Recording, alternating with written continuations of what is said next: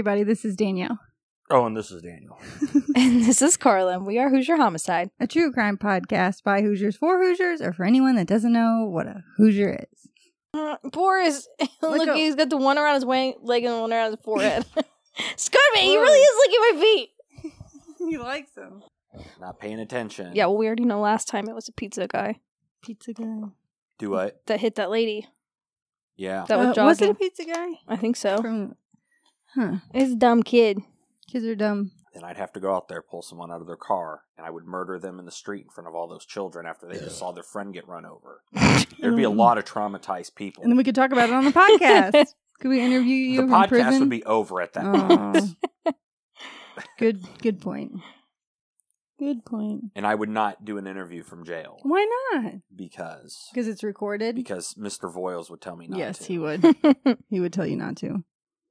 We could do one later where we'd have to make you think that you had the idea to.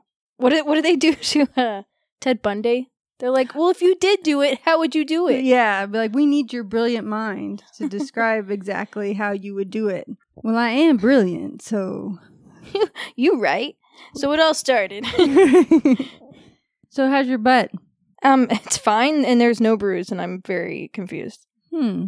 You can tell people what happened? I fell down. Real hard, real hard. Yeah, I was doing something stupid. We got video of it. I went to the Reds game in Cincinnati, and they were playing the Cubs. The and Cubs lost. yes, I they watched. didn't just lose; they got their asses handed to them. Hey, they they changed that back the other day, the following day. Well, you know what? It just changes day by day. We were trying to explain baseball to her though while watching that. Uh, it takes. I don't know. Baseball's Is it- complicated. It's more complicated. I feel like to explain football. no. To get technical about football, but baseball, guess, it's like yeah. he can throw it three Yeah, times. Or Yeah. bu- he gets four chances. He has to throw a good ball four times. But if you swing three times, then you're out. But if you don't, you can run to that first base. But if he throws the ball to the base before you, then you're out. And it's like, what? You didn't explain that good. Then no. you try to hit the ball into the field and make it so the other players can't field it. That's a good way to say it. We're like, hit the ball that way. But someone hit a home run, so we're like, now he can't be tagged out because the she's ball's not gone. wrong. No. No, it's just She's when not you, you put too many numbers in there. Yeah, football'd be a lot easier. I you're right. Uh, Well, you I just wouldn't be explaining positions. It would just be like, hit him. hit him. Throw Hit ball, him. hit him. Yeah, well, you get four tries to get the ball over this line, and if you Mhm. don't get it over that line, then you have to kick it. That's way more. Yeah, that's Yep. not complicated at all. Yeah. Who did you got come to up see with the that? Colts, right? Mm-hmm. Daniel went to what is it? Went to training camp, Training camp. Where's With- training camp? Westfield. Westfield. Hmm. Carla, Near where's her Westfield? Baumeister. Fuck you. Up with the Herbie. Thanks to Barbie though for for that experience. Yes. That was the hookup from Barb. Shout out. She's friends with she's the Colts friends players. with our yeah. She's she's friends with a couple of them, but she's Oh, okay. don't want to do any uh name. Dropping. I'm not going to No drop name any dropping. No name No, dropping. because like they listen to our podcast and stuff. I'm pretty sure. Mhm, Yeah. I'll just give you positions: long snapper, cornerback, safety, Oh, defensive end. All of them listen to our podcast. And yes, all they do. They're mm. all Patreon members too. Okay. No. oh, but you went there and you bought a nice ball, but they couldn't sign it. Why? The, the marker You didn't need work. like a you need like a paint marker, and I didn't think about that. it's just a regular feeling football. you like didn't have a it- sharpie? He he did. Yeah, and it wouldn't work. I gave it. oh. I walk right up to Eric Ebron, which most people listening to this probably don't know who Eric Ebron is, but he's like six four, six five. Just a huge dude. He's a tight. He was one of the best tight ends in the. He has a tight end. Eh. That's right. But I walk up. Hey, would you sign the ball? Yeah, no problem. And he's he's trying, and he tries again, tries again, and he hands the ball back to me. He goes, "Sorry, man, you really need." And I'm like, "That's Ah, okay." God damn. Yeah. God Damn it. So But everyone was very nice, and you got pictures taken. yeah, that was the very surprising part. Now, Mhm. granted, I got to walk right out onto the field. like past even where people are like, "Oh no, people that have season passes can go exactly where you are," but you're like, "No, no, no, sir. I get to walk. Yeah, No, no, no. yeah. you got to go even closer because you're friends and family now. BFF That's for right. life." That's fine. That was quite the experience. Mm-hmm. Are you gonna go back? Will you get a chance to go back? I I don't know. Season's Okay. gonna start soon. Oh, man. Oh well, no. I mean, not this year. It. I mean, it'd have to be next year. Okay. That's okay. So thanks, Barb. I just invited myself for next year. Whoop, whoop. I guess to finish my yeah, story, to finish Carla's story, she there was fell like down. a, a fake grass wall that looked like that Wrigley. you could pose with, like that makes it what? It looked like Wrigley, didn't it? Like, it's supposed to look like the back of a baseball field hmm where the fence is. My friend was like, pretend to catch a fly ball. And me being like, I play softball, I can do better than that. I mm-hmm. like actually acted it out. And then I hit the wall very hard and I fell down on my butt. Yep. It was a fluid motion though too. It was like bunk dunk. Yeah, it, I couldn't get up, honestly. Yeah. There, but you didn't spill your beer too much. I Here, didn't, hold my beer. Well, I didn't ask anyone to hold No, it. That was your problem. no, it wasn't. Uh, but you're okay now, right? There's no bruise. I'm shocked. Hmm. Do you want to look? No. We'll take a picture to show all of our fans. Okay. you had to draw a picture of your butthole. Remember? I was going to say people have already seen that before, you know. So That was beautiful work artistic art. rendition. I've been working with pastels here lately. um, I went to work today. That's pretty much it. yeah. pretty, pretty boring week so far. Got to pay for preschool. That stings a little. Stings. You know what stings? Crippling student debt. That's what stings. And then she dumps some watermelon on the couch and goes, I got all wet. I'm wet. I need to change my wet." clothes. I was like, why are you wet? At first, I thought she dumped chocolate milk, though, on the couch. So I was like, watermelon water was a little more acceptable. Better. Okay. Got two reviews a good one and a bad one. Which one do you want first? Uh, I don't know. The bad one. The bad one? Let's break us down and then we'll build us up. Yeah. Okay. This is from Pluto Girl, but Pluto's not a planet anymore, so I don't think they told her. Maybe she's a Pluto fan of, Of the dog. Of the dog. well, Mhm. Either that or she thought if she said Uranus girl, people would get the wrong opinion. so she went to her second favorite planet. well, Pluto Girl thinks we need less banter, or at least better str str dot dot dot. it cuts it off. I don't know what Structure? it says. Yes, better structure. Maybe I'm going to say that. Better get that. structure. You know, we'll try. No, no, no. She's not wrong here. She's not. The banter is distracting and detracts from the stories. Correct. 100%.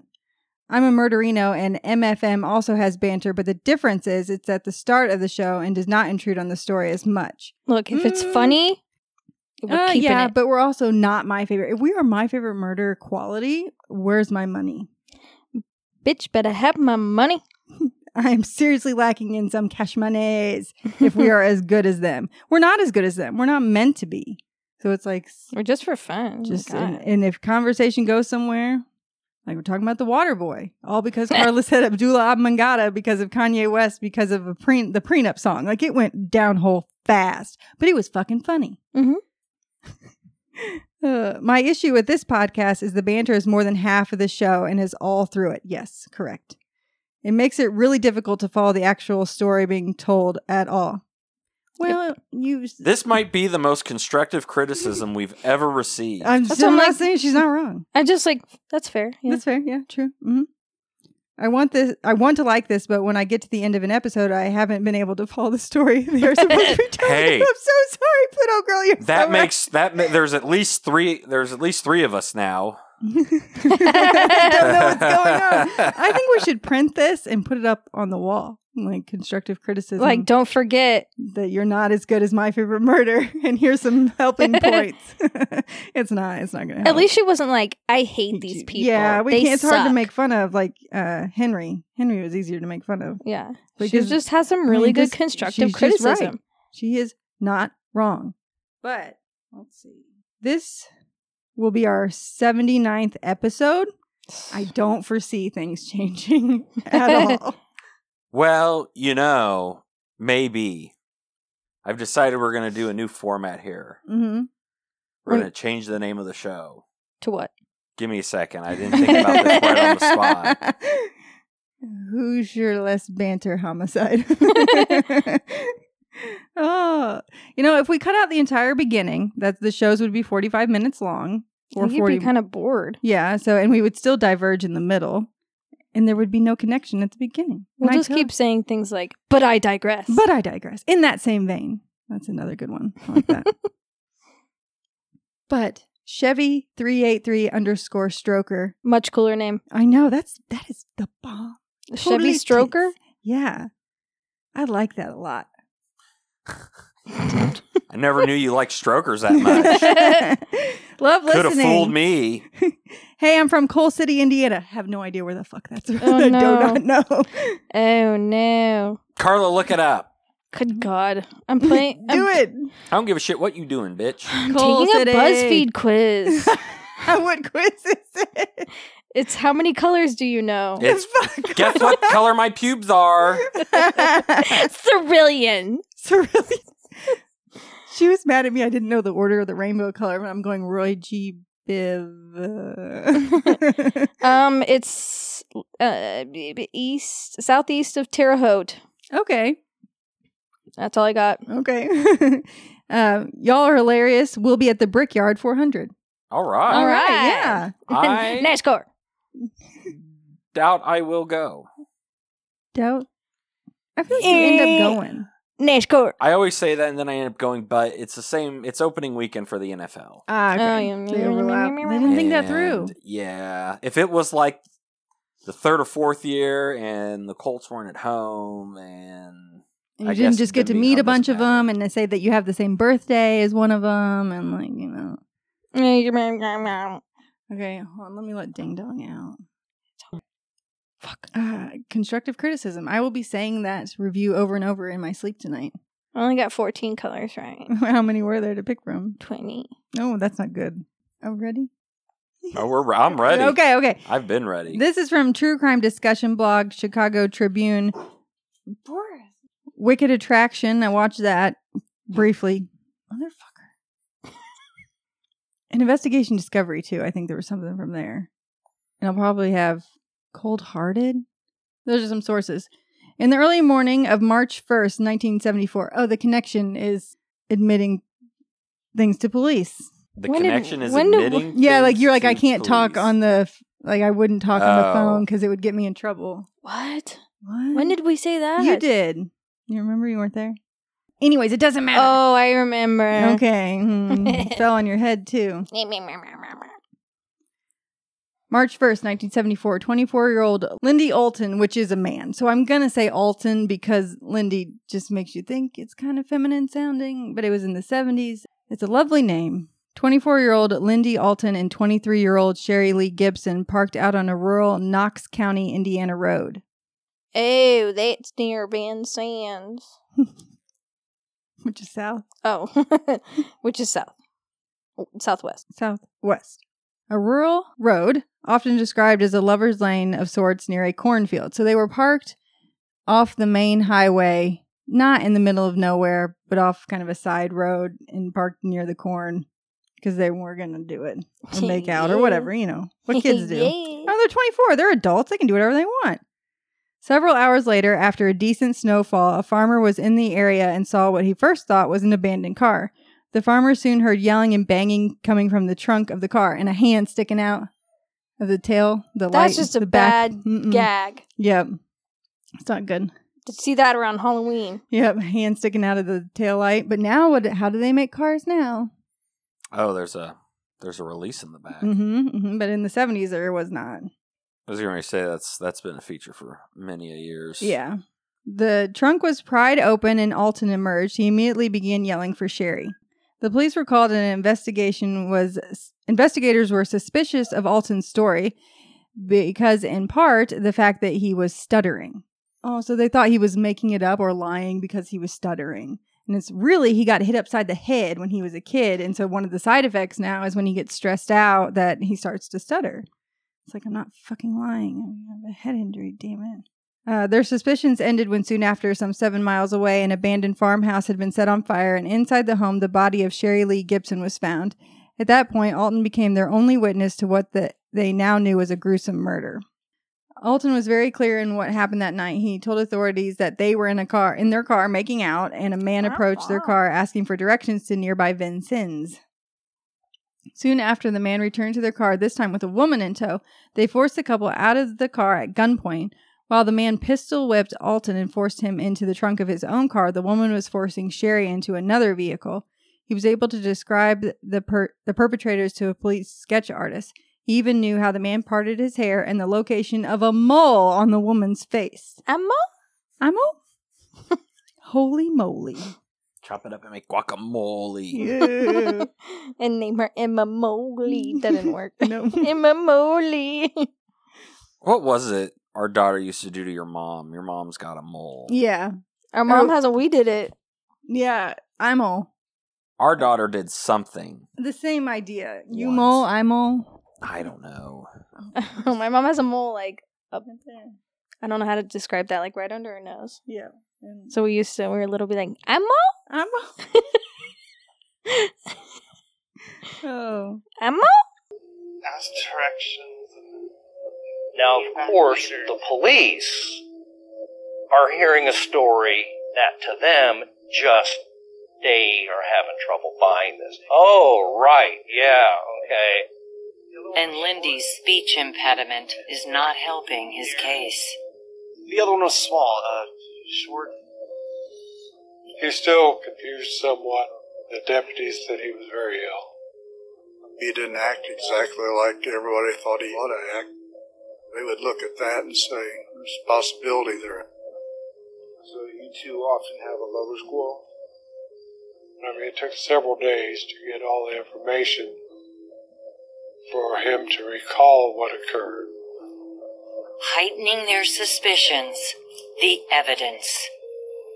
Bad weather moved in overnight, leaving the ground soft and wet, which means there should be tracks from the alleged second vehicle. There was no evidence of this car. The weather really did play a crucial role in casting some shadow of a doubt onto Lindy. When Sherry's body was found, it was discovered that she had been sexually assaulted, beaten, and stabbed several times. Although there were multiple stab wounds, the coroner determined that three particular wounds had pierced her heart and had ultimately caused her death. They had a real situation on their hands. This was something that they had not seen in Vincennes. Police have a very serious case here, and Lindy Alt is in the crosshairs from that time on. He's telling them a story that at this point is really difficult for them to believe. They're just not buying the whole thing. Investigators ask Lindy to tell his story again, this time connected to a lie detector. We've been dating. Lindy was given a polygraph, and it was inconclusive. Things are not going well for Lindy. He's the only suspect. He's it. Could Sherry have been ready to leave him? Lindy and Sherry never argued. There was no indication of any problems between the two. The autopsy results indicate the violence of the crime isn't a fit for Lindy either. The cause of death essentially three deep stab wounds into the heart. But she had been raped, and then she was stabbed numerous places all over her body. She went through such torment and abuse. Everything imaginable that you can think of that's horrendous, it happened to her. Sherry moved to Vincennes to be a data processor at the hospital. She was just a sweetheart of a girl. Everybody liked Sherry Gibson. She went about her business and worked and had a life she wanted to build. Lindy Alton came from a large, well known family in Knox County. He came from a really good family. He was kind of quiet, kind of shy. Lindy was a nice man to be around. He was very polite. So if you went out on a date with Lindy Alton, you were going to be going out with a gentleman. Throughout the fall and winter of 74, they carry on a casual relationship. They hadn't gelled in the sense that they were going steady. She had dated other people as well, as many other young people do. Yeah, so it was just like an abandoned farmhouse that was, or I don't know if it was abandoned or just no one was home, and it got burnt down, and her body was found inside, Ugh. and no one knew anything about it. Even though he could describe the two perpetrators pretty well, no one knew anything. And I think part of it was they were saying, you know, 95% chance of being murdered by someone you know or is close to you. But random murder in a small town, you know, freaks everybody the fuck out. So they're like, it's got to be someone connected to someone that she, you know, someone's jealous of something. But in 1977, authorities went to a juvenile facility in southern Indiana and talked to 16 year old John Jeffers, who was spending time at the facility after being charged with auto theft. It has later been said that for some detectives, no matter how inconsistent a confession may be, a confession is good enough. Yeah. Yeah. There had been little talk to the idea of false confessions as being a possi- as a, being a possibility during police interrogations in the 70s. So the detectives wanted the confession to fit the crime. Then again, it seems that on some very key points, the investigators did not care if John was lying or not. John's initial confession in no way fit the evidence or the facts known. It took two more attempts to get that correct. Some believe he was fed the information by investigators and given articles from the media in an attempt to get his story straight. Just exactly what facts he gave, or how, or even why he committed the crime seems to be unclear. However, he did implicate another boy named Kenneth Shaner. It had been What reported. are these names? I don't know. The 70s names. James Jeffers and Ken Chainers. hmm It had been reported that John met Kenneth at a county orphanage. At the time of his confession, Kenneth was in West Germany serving as a military police in the United States Army. So he's not even home anymore. He's not there. But they'll bring you back. Alton had always stated that the perpetrators were a man and a woman. In no way, shape, or form did he indicate either of the perpetrators were young boys. At the time of the murder, John Jeffers would have been 14, while Kenneth Shaner would have been 16. There was never any indication that either of these boys looked feminine either. Like, you know, 70s long hair. So. uh, I don't know. 21st century, that's a little bit more difficult to determine now. Yeah, it is more. And you don't don't assume. Stop it. Don't I'm, assume. I'm not assuming I can hear you assuming. It's all fluid, my dudes. I'm not fluid, fluid. assuming. As is often the case, both defendants pleaded not guilty at their preliminary hearings. In March of 1978, John attempted to change his plea to not guilty by reason of insanity, but after being evaluated by some psychiatrists, they declared him sane. Within a few months, John had made a deal with prosecutors. He had agreed to plead guilty to first degree murder as long as the other charges were dropped. So we're doing that thing where you're like, hey, I got to plead guilty, but I want to get a deal out of it because it looks like I'm getting railroaded here. The agreement required that he testify against Kenneth at trial and allegedly guaranteed that John would receive the minimum sentence.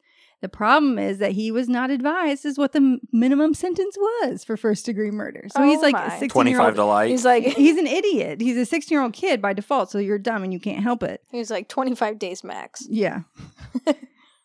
so he was sentenced in June of 1978 to 30 years, and some say he no one was more surprised than John because he was like, I thought, you know, I don't know how many years he thought he was going to get, but you're pretty, pleading guilty to first degree murder. They're not giving you a slap on the wrist. No. Uh, prosecutors pushed on when it came to Kenneth Shaner. His trial began in October of 1978 and had been moved to nearby Gibson County. A special prosecutor was also put in charge of the case. On the fifth day of Kenneth's trial, John Jeffers testified. He apparently told three different stories on the stand, and at least one of them was that neither he nor Kenneth were involved in the murder at all. Alton also testified and declared without hesitation that Kenneth Shaner was not the man that had forced him into his own trunk in 1975. She's like, guys, I told you it was a man and a woman, and it's not like kids, and you're not. And so now we're all the way at trial, and I'm not going to get up here and lie to make it to make the case go away. It was like this isn't the dude. On the following day, prosecutors approached the judge and asked that all charges be dismissed with prejudice, meaning they could never be filed again. The judge granted the motion, and Kenneth went back to the military, but a cloud remained over him for decades to come because everyone was like, oh, yeah, that's that fucker that killed that girl, even though you didn't do it. But it's still really obvious that you got deported back to the U.S. Who gets deported back to the U.S.? I don't Yeah. know. Nobody. Nobody. Uh, John Jeffers went back to prison. It is unclear as to why his case never seemed to be appealed through the courts, possibly because his plea deal included that he was not able to appeal his conviction. So even though he's like, we did it together, me and this other dude, but they found the other dude not guilty, but he had already pled guilty, it means you're staying in prison. In 1983, John was able to hoard some medication and died of a drug overdose while still incarcerated. So it was only like a few years into his sentence and he was already giving up, like the, no chance of appealing anything. And he definitely didn't look like the perpetrators. He let like kind of bob length curly red hair. or wavy red hair. He didn't look like what he had told the sketch artist.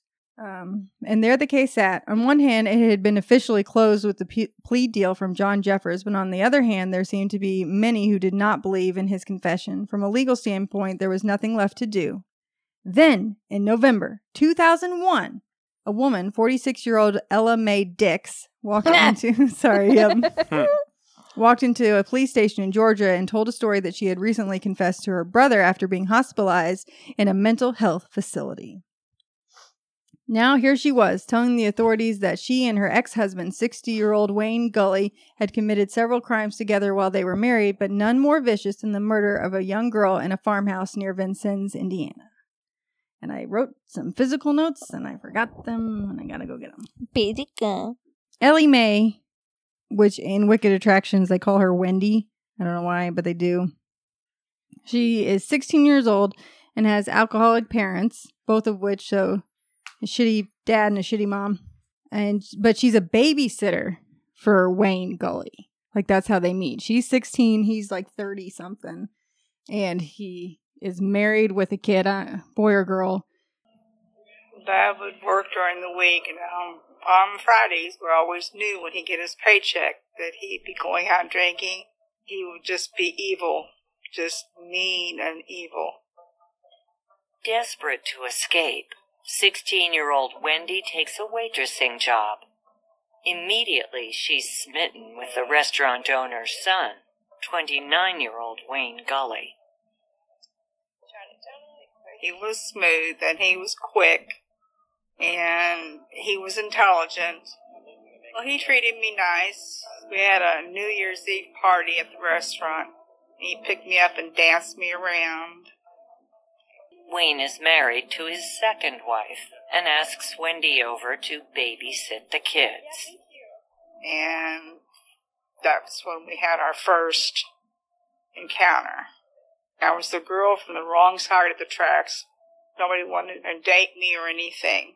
And so I had somebody that paid attention to me, so I went for it. It's like every porno, isn't it? Like the babysitter.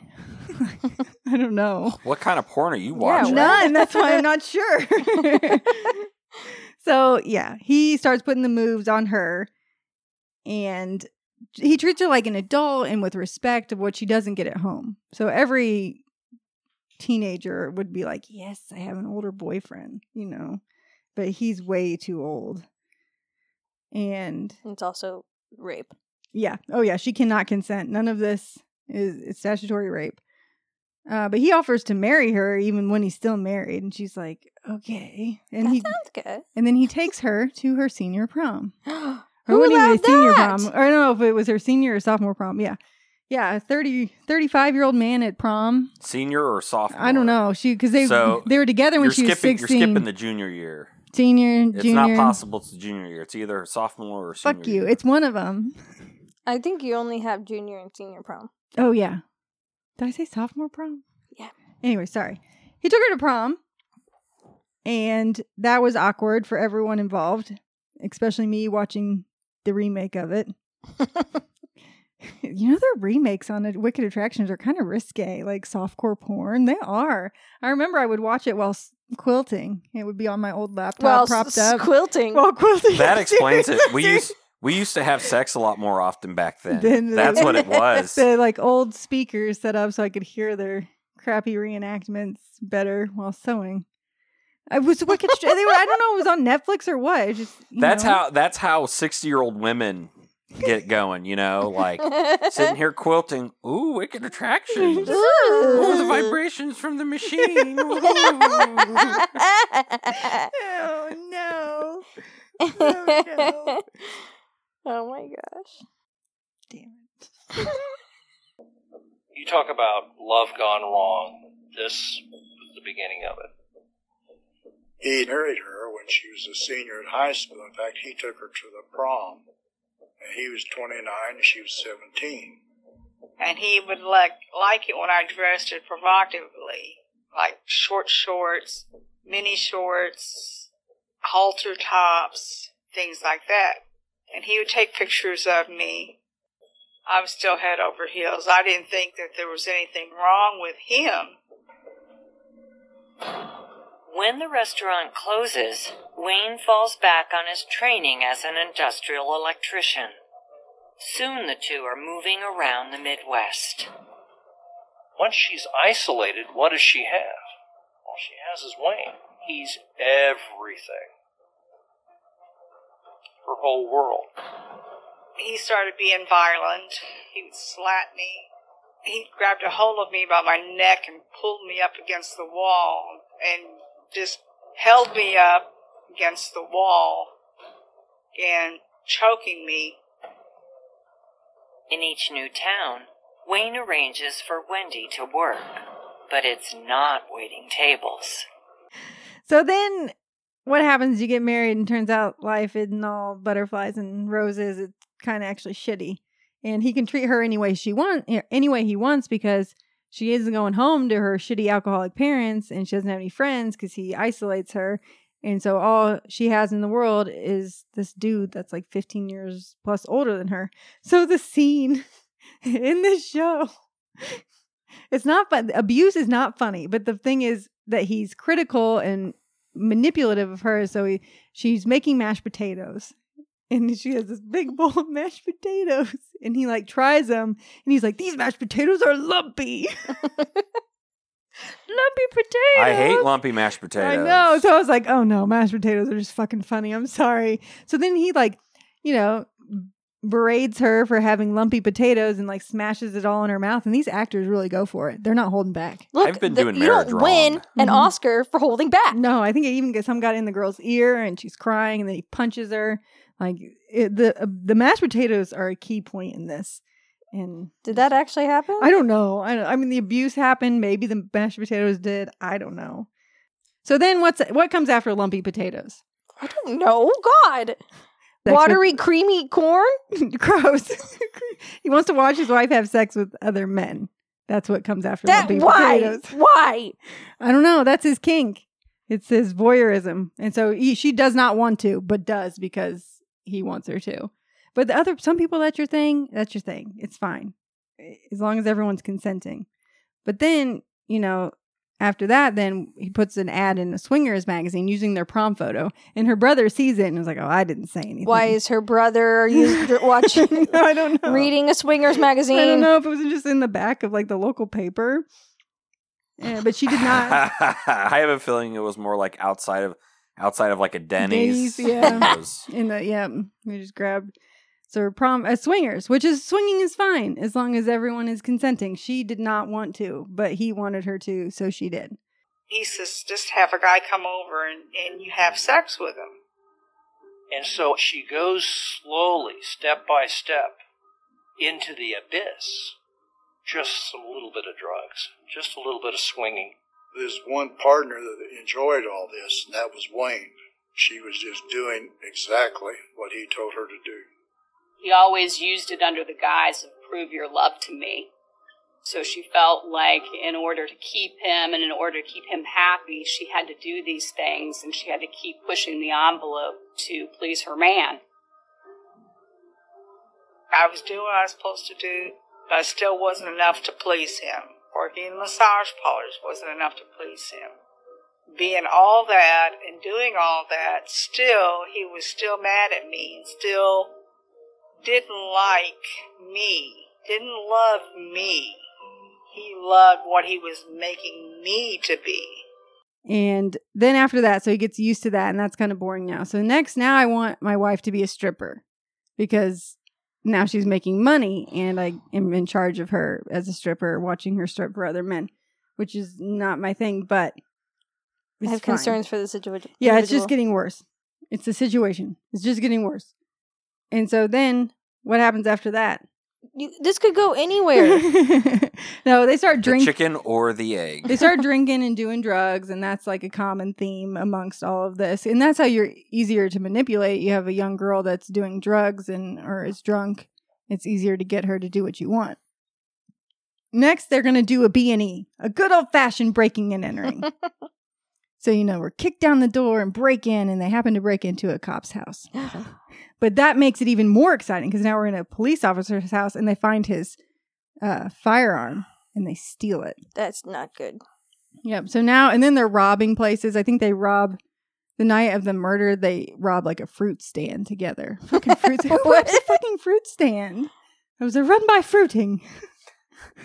Oh, sir. They're like the least intimidating criminals of all time. No. So that's some backstory with how they met. And I didn't get that from the articles that I collected or the blogs I was reading. I didn't have the backstory of how those two met. I was like, where did you fuckers find each other at? Turns out he was committing statutory rape and collected the babysitter. Investigators Oops. from investigators from Indiana went to Georgia to talk to Ellie Mae, who was only 20 years old when the crime took place, and were intrigued by her story. She was almost a dead ringer for the sketch that had been made in 1975 based on Alton's description. Mae was able to give the investigators a diagram showing complete details of what the inside of the farmhouse had looked like, even the correct position of Sherry Lee's body. So she's like, so she was there. And it's like, if I can draw all this and tell you how everything, you know, how many steps there are to the front door and where the side door is to a building that's no longer there. In her confession, Ella Mae told police how Wayne abused her and coerced her into increasingly high risk, thrill seeking activities. And the couple, she said, escalated from BDSM, which I have a t shirt that says that. No, you don't. Yes, I yes, do. you do. Yeah, that did. It that- says BS, BDSM for the kids. Yeah, That's what it says. BSDM is what it it's says. still real close. Bloomington South Dance Marathon. It's pretty close. no, it's BDSM. swingers clubs and ro- committing robberies together, all the way up to their encounter with Sherry Lee Gibson and Lindy Alton. Indiana State Police First Sergeant Larry Eck, the lead investigator on the reopened case, said Ella Mae re- recounted events that had never been made public. She told police that Wayne took them to an abandoned farmhouse outside Monroe City, Indiana. She added that after he raped and stabbed Sherry, he ordered his wife to finish her. So this is like the how do you make sure no one's going to tattletale on you for killing someone? You involve them explicitly. Oh. A 100% involved in the crime. Ella Mae said she was the one who plunged the blade into Shelley's chest three times. So he didn't actually kill her. It was his wife being manipulated into it. But she knew, I mean, she was on drugs and all fucked up and shit, but she knew what was going on. I think she said she was traumatized by the sound of the air coming out of her chest when she stabbed her. Like your body has air in it. And she stabbed one of her lungs, and it was like her last breath came out of her chest through the knife wounds. And she's like, I have been hearing that gasp over and over in my head for the past two decades or something. And it's like, yes, it's called guilt. And he says, You have to help me. And he handed me the knife. Here. Take it. Wayne said, You got to finish her off. And he told me where to stab her. And I was afraid because I've never seen him on this level before. The ultimate test, Wendy, of your love. Let me hand you the knife. And this will solidify us forever. I stabbed her three times in the chest and the heart. That was Wayne's way of cementing her loyalty to him. Because now she will always have to live with the knowledge he may be a kidnapper and a rapist. She's a murderer. It's hard to imagine. It makes me a bit sick to my stomach that someone could be that weak that they allow another human being to control them to the point that they would commit a horrendous crime against another female, uh, against another human being. I'll never forget her breathing when I stabbed her those three times. She, just the way she was breathing, I'll never forget that. I was haunted by that, the sound of her gasping as I stabbed her. I can still remember it from this day. She was an innocent person and her life was worth more than my life. Okay, they could not just arrest Ella Mae, let alone Wayne Gully, who was 34 years old in 1975. They would have to do more investigating and at least talk to Wayne himself. Wayne was highly intelligent, charismatic military veteran, and an electronics technician. He was currently living in Illinois, and his first interview with investigators took place at his home, which was recorded. But I don't know if I can find the recording yet, or if it's on an episode of something or not. When investigators met with Wayne, they seemingly did not tell him the exact reason for their visit. I don't know they said one of your ex-wives is, you know, in trouble, so we're talking to you. Now in his 60s, he had earned a master's degree and was working on his second master's degree. He had a job and never even racked up so much as a traffic violation.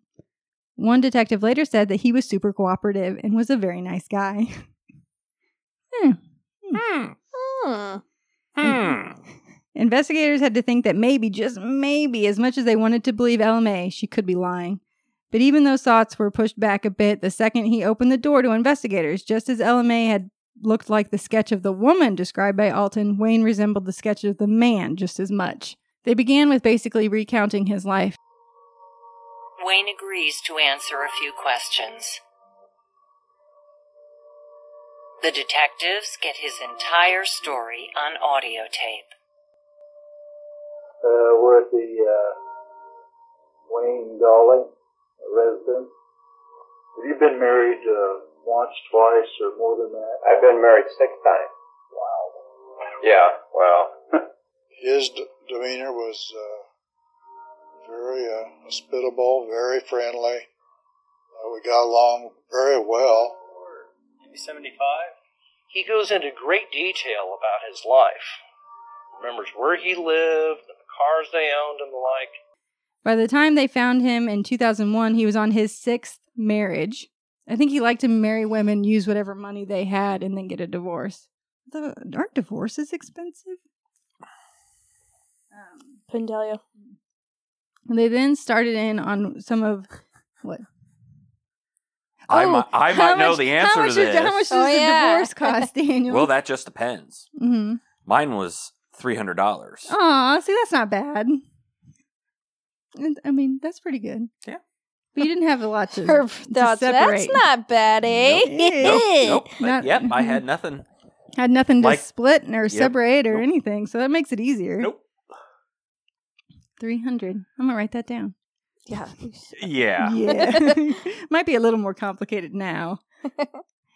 Okay. At the time they found him in 2001, he was on a sixth marriage, and they started in on some of the things that Ella Mae had told him, yet still still steering clear of the murder itself. It appears that Wayne pretty much agreed or substantiated many of the things she had told them, including being involved in the robbery of a fruit stand less than a mile away from where Sherry was taken. a fucking fruit stand. It's in winter too. So What I was do- like, I don't understand. So they didn't steal any fruit. I guess it was just the money. I. How much money can you take from a fruit stand? Honestly, know. Do people pay with cash?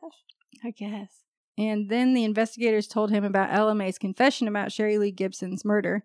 It was then that Wayne did not deny being involved in the murder, although he did not admit being involved either. Suddenly, he was having memory issues. a question if he could have been there, but just happened to block it out. Like, yes, no, that's not a no. Yes. No. I finally got down to said she said that she killed somebody and you were with her. I don't know what period of time this is also. I mean, you haven't been privileged to give me that, and that's, and I March understand of that. 75. Let's be real, real But, specific. okay. Between March 1st, 75. Well, I can't learn. I when don't she know killed that the girl, March of 75. It's like you're picking and No. choosing. What I, What I'm saying was, I said, Well, you took me through six wives, six divorces, every car you ever had, every place you ever worked. Uh, I guess you could forget it, but it seems like to me that that might be one of the more important things. Well, she says she did it. Uh, maybe I was there. And he also said something that I thought was really telling in that interview was he's like, now let's say she is telling the truth. Could I have blacked it out and not remembered it? Who says that? I mean, who's going to black out and not remember torturing, raping, killing, setting a woman on fire? He was then shown the sketches that had been made in 1975. In the interview, he said, They look like me. I'm not going to deny that. It certainly looks like her. So it's just like kind of incriminating, but not admitting it. Still, the investigators did not arrest Wayne Gully or Ella Mae Dix. They continued their investigation and sent it to the grand jury. They were both indicted in August of 2002 and the arrests were made. For her part, Ella Mae, it seems, had no issue in pleading guilty because she felt guilty. She confessed because she'd been tormented for three decades and had extreme remorse. And at some point, okay, at some point, okay, he had like six wives, but at some point in there, Ella Mae went back to him, like left her good good husband and wanted to get back with like she her brain was just so mushed up by him that she was trying to get back with him and when he didn't it upset her. By the time wayne gully went on trial in august of 2003 lindy alton was no longer alive to testify. He had died in 1998 when he accidentally set himself on fire while burning corn stalks on his property. Oh God. i think he uh, what i heard her sister say is that he had an epileptic seizure at the exact same time he was burning shit No. and so like you can't so he fell into it and i was like that is He the was- worst no so he had a seizure and he died so he couldn't testify he had eventually married and had a child but most people who knew him say he was haunted by that night in 1975 The government never came out and said Lindy Alton is innocent. And because of that, Lindy cannot escape his neighbor's doubtful looks and gossip. I think this haunted him for the rest of his life. It, it really did. That's the sense I had about him. considering it had been close to 30 years since the murder and from a legal standpoint it had been solved with the confession of john jeffers there seemed to be very little against wayne gully aside from the confession of ella mae dix chief deputy prosecutor hal johnston had an uphill battle they had to prove to a jury that john jeffers had lied back in 1977 and that the investigators and prosecutors at the time had let him so he got to prove i think on the episode he was saying my first half of my trial testimony was proving John Jeffers was innocent, and the second half was proving Wayne Gully was guilty. No one is sure why Jeffers confessed to a crime he didn't commit, but they offer several reasons. Indiana police investigator Larry Eck said Jeffers craved attention. Police believe Shaner may have made the mistake of going after Jeffers' girl. He was in love with the girl, wanted to marry her and have children and all that stuff, Shane said. John Jeffers hated me, and the police knew it, and they knew he had an axe to grind. So he was getting even with a dude that liked his girl, was one theory as to why he rolled that kid under the bus with himself. I don't We literally rolled him under, the, bus. Then they had to prove that Ella Mae was telling the truth and that not only was she involved in the murder of Sherry Lee Gibson, but more importantly, so was Wayne Gully. The defense attorneys obvi- obviously attacked Ella Mae's character as well as accusing the prosecutor of prosecuting an already solved case. The- Prosecutor prosecuting the prosecution. Damn it. Boom. They argued that there was n- nothing to indicate, in their opinion at least, that John Jeffers had given a false confession. They accused Ella Mae of suffering from mental illness, God, Lord. alcoholism, and hallucinations. All of which she and the prosecution agreed to, just like I agreed to that review today. They go, Yes, that is me. Yes. Yep, 100%. Go on. They also argued that Ella Mae had made her confession based on the media information on the case and that she was resentful of Wayne because he was intelligent and apparently professionally successful. The fuck, 'cause she's a. I was like, everyone is smarter than someone. Right. So it's like, why are you. She wouldn't be jealous. What if of- you were Albert Einstein? Well, well, she wouldn't be jealous of just one dude that's smarter than. I'm sure they should have said it was because he didn't want to get back together with her. They can. They were convinced that the information Ella Mae gave initial investigators came from her memory and not the media. They pointed to the drawing she made of the farmhouse and the fact that a robbery had in fact taken place at a fucking fruit stand on the night of the murder. Just as she had said. They were quick to point out that while, Sherry Lee had been stabbed several times, it was the three stab wounds to her heart that had killed her, and May had not only known that, but knew how many, something else that had not been released. According to her, Wayne had done all the stab wounds except those three, and had forced her to inflict those. Prosecutors also played the audio tapes made of the interview with Wayne. The Wang Wang. After deliberating for 11 hours, the jury came back with a guilty verdict. In September of 2003, Ella Mae was first sentenced to serve 15 years for her plea, and then later in the month, Wayne Gully was sentenced to 50 years at the age of 60. So that's nice. Other than photos from the crime scene and witness statements, there was no physical evidence to pre- to present at trial. Evidence from the scene had been either lost or destroyed. So that all it was was her word against his, and the jury said, yes, that is correct. Based on what Ella Mae knew, there seemed to be obviously no doubt that she was present that night at the murder, and by his own admission, Wayne Gully was with her that night too. He just did not know when he said it that he had painted himself into a corner. Like he said, "Oh yeah, I was with her when we robbed that fruit stand." It's like then like ten minutes later, you guys murdered a girl. No, I wasn't with her that night. no. It's like no, Oh, I that not. re- no, no, I'm not allergic to all fruit. Now that you mention it, I break out in hives. Uh, he is just another in the line of people that the state has falsely accused," said Gully's attorney. adding that her client had no police record before or since 1975. Ella Mae, who during her time in prison was going by the name of Morgan, was released in February of 2011. I did apologize to the Gibsons. I don't expect them to, but I just hope that they can forgive me. You're torn in feeling some sympathy for this woman and feeling some outrage for her as well. She's not blameless here. She did participate, and she participated a lot. Remember who the true victim was, and that was Lindy Alton, who never got over this, died in a fire a short time later, and Sherry Lee Gibson. According to the Indiana Department of Corrections, Wayne, who was already in his 60s by the time of his conviction, is not eligible for parole until at least the year 2026. At that point, he will have served 24 years of his sentence, making him well into his 80s before his release. I think he's at Wabash too. If you make it that far. Yeah. Yeah, I'm pretty sure he was at Wabash Correctional, which is a max and not a fun place to be, which is good. Well, I don't think they designed it to be fun. Mm-mm, mm-mm. Jury believed her word. Although Wayne does not testify, he does an interview, his only one, with local reporter Stephanie Sylvie. He made the hairs on the back of my neck stand up. It was all about how someone could believe her over him, and he just couldn't. He couldn't get over that. The only witness was uh, a long ago ex who was has a history of uh, just, I mean, alcoholism. Really was her work against mine, and uh, how they could have convicted me, I really don't. I mean, I'm, I'm depressed about it. I don't, I don't like it. I don't think it's fair. Wayne Gully is a very smart, intelligent man, uh, and he knows it, and he uses it, and he controls people. He's a master manipulator, and he's a cold-blooded killer. So yeah, that was just so bizarre when I kept finding out like how they met each other, the babysitter thing. Nope. We're gonna record a Patreon at some point. That one, what is that one about? The man that is married to a woman in prison and had his wedding, her wedding dress, like sitting on a mannequin in one of the rooms. Is there more to that story? Oh yeah, there's a just lot tell more. It just then. No, there's a lot more to it. it's pretty interesting.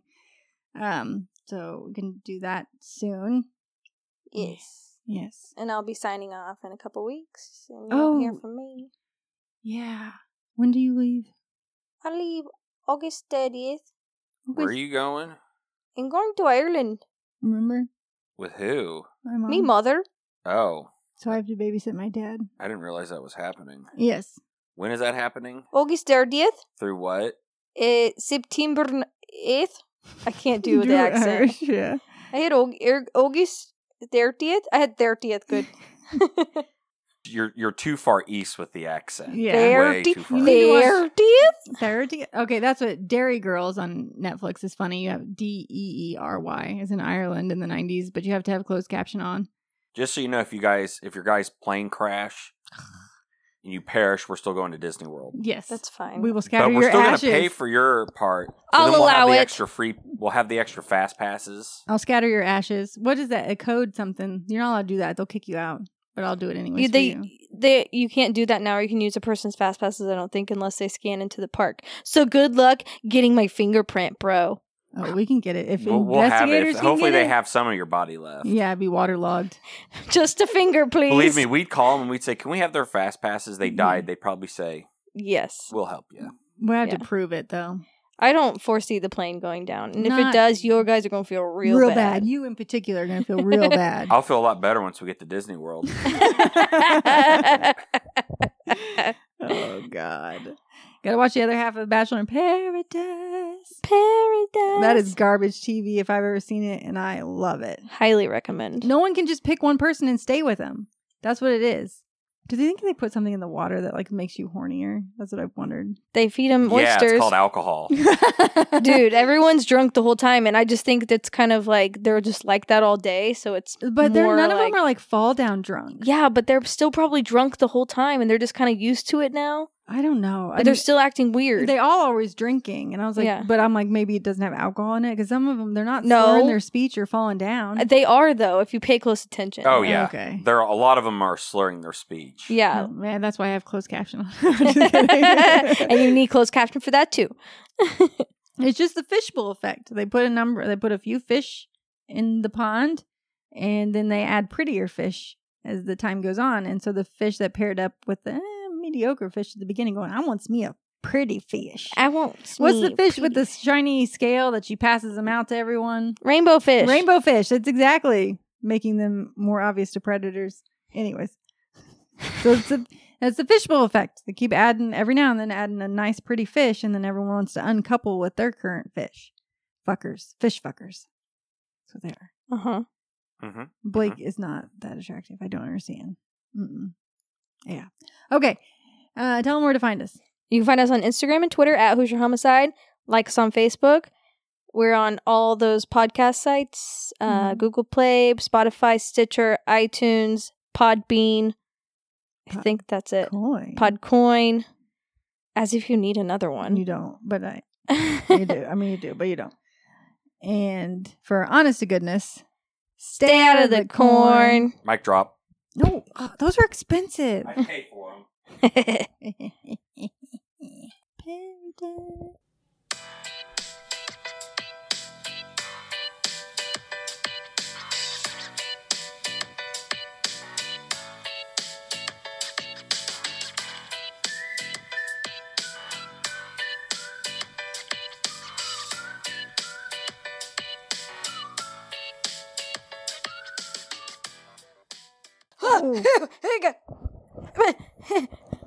Oh, Carla, would you like to try out the prototype version of the Mighty Mouse microphone? oh, Oh. Just go ahead, put your lips up to it. I lost my fuzz. oh, you lost your fuzz. You'll know the mi- the the microphone is on because I Mighty lost my Mouse will stick his microphone tongue out condom. at you. I lost my microphone condom. Condom mic. Yep, that's what that is. Ah! Ah! Boris. Boris. Boris.